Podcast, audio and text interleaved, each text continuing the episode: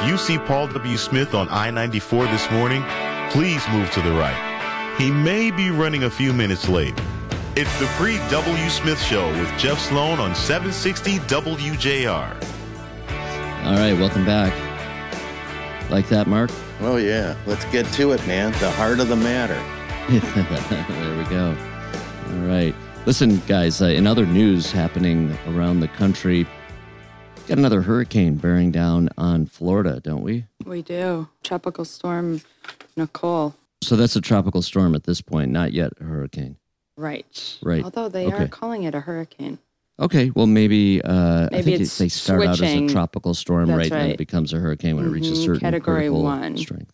Mm-hmm. It's on track to cross the Bahamas Wednesday and most of Florida with high winds and rain the rest of this week. Yeah. Uh, Mark said, "How do they?" When you mention it's Hurricane Nicole, he he asked the question, and it's a good one. How do they how do they do the naming system? Well, the Atlantic Ocean Hurricane Naming System. It's been around since 1953. At that time, when it first started, it was all female names, except they didn't use the letters to start names Q, U, X, Y, and Z. Not exactly sure why, but they don't use names starting with those letters. Now, in 1979, it changed to alternate between a female name, then a male name, and so on. So uh, there you go, Mark. All right. I beat I beat Brian. I knew the question was going to come up. Thank you for that answer. and I, and I wanted to beat Brian to the punch on that one at least, since he's, he got us on the other Hurricane one. Brian. Yeah, that's for boy, Hurricane Brian downtown Detroit. Uh, that's for sure. All right, listen. Uh, speaking of hurricanes, you know these hurricanes are devastating when they hit the Florida coast. You can any way you want to say it. Tremendous cost, cost in certainly human life occasionally and, and unfortunately, but also just always cost in infrastructure and other things that uh, require spending. Uh, hurricanes are no doubt expensive on the back end, expensive on the front end, all the evacuations and everything else. Well, there's now a better solution that's been proposed to the hurricane problem, and we've got the story.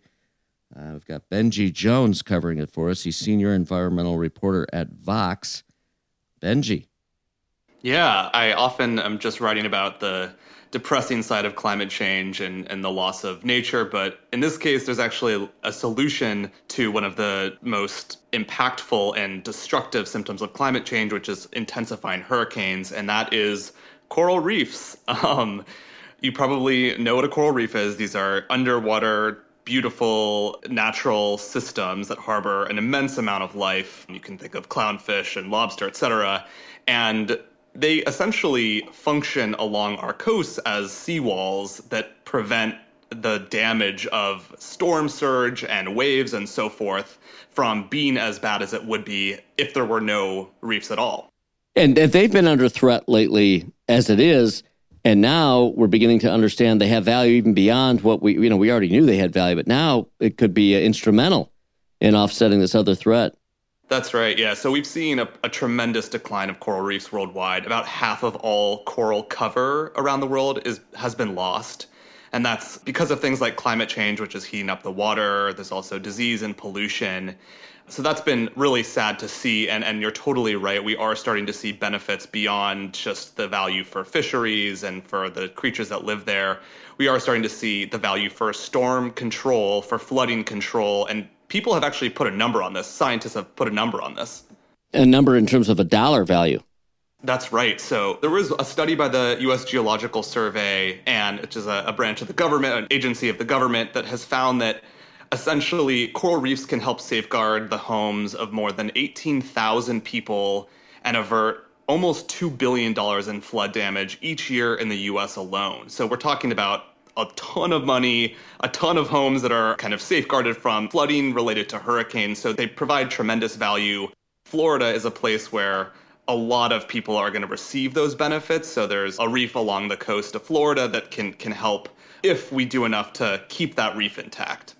And that's the big challenge. Exactly. Yeah, this all sounds good and everything, but you know, as I say, they're they're dying off as it is already. What do we do? How do we stem the tide, turn this around, and put those coral reefs back to work for us in ways that are really important, specifically as we're talking now, as it relates to the prevention of this flood and water damage that comes, Yeah. you know, uh, concurrent with a hurricane. Yeah, so the big thing would probably be to reduce our fossil fuel emissions, just because that is what's fueling climate change, and climate change is a very large driver of the decline of coral reefs. So stopping the problem is, is one big part of it. But then there are a large number of scientists that are now working to restore coral reefs, to bring them back.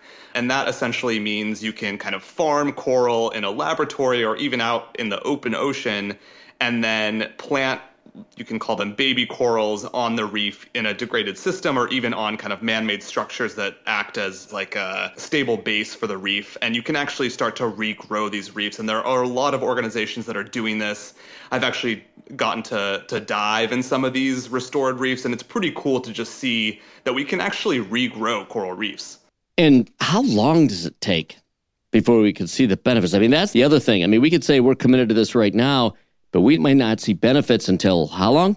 That's a very important question. So th- these are not like forests, they're not like trees that grow relatively quickly.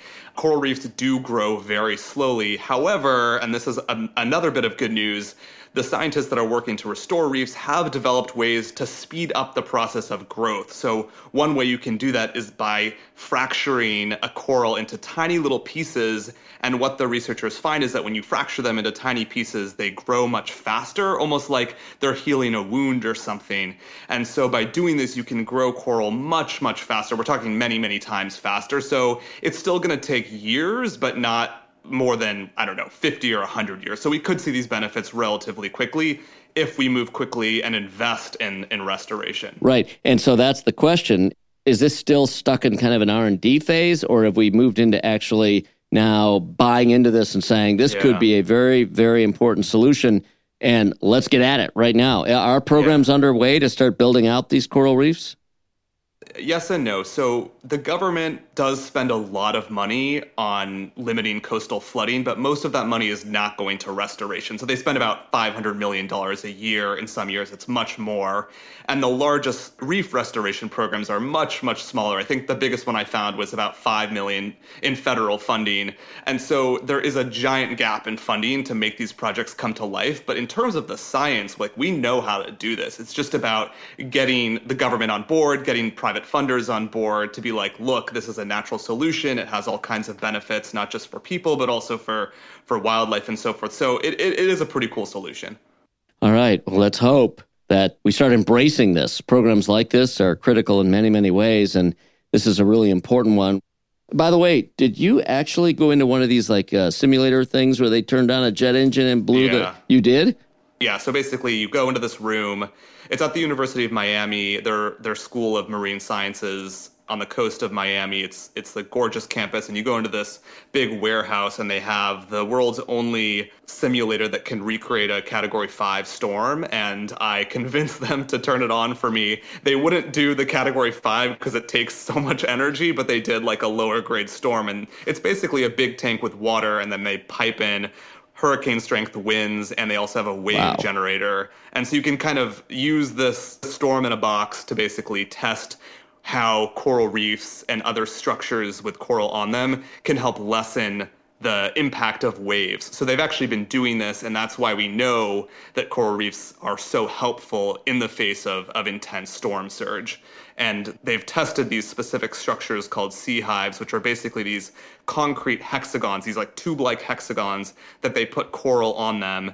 We know that if you put coral on them, they do more to prevent storm surge, and they're going to drop many of these off the coast of Miami to actually test to see how this works in, in the real world. Wow, fascinating. All right. Benji Jones, senior environmental reporter at Vox. Let's hope we start seeing some action on this really soon. We appreciate it, Benji. Yeah, I hope so. Yeah, my pleasure. Thanks again. All right. Thanks for being on. Back with more in a minute right here on the Pre W. Smith Show.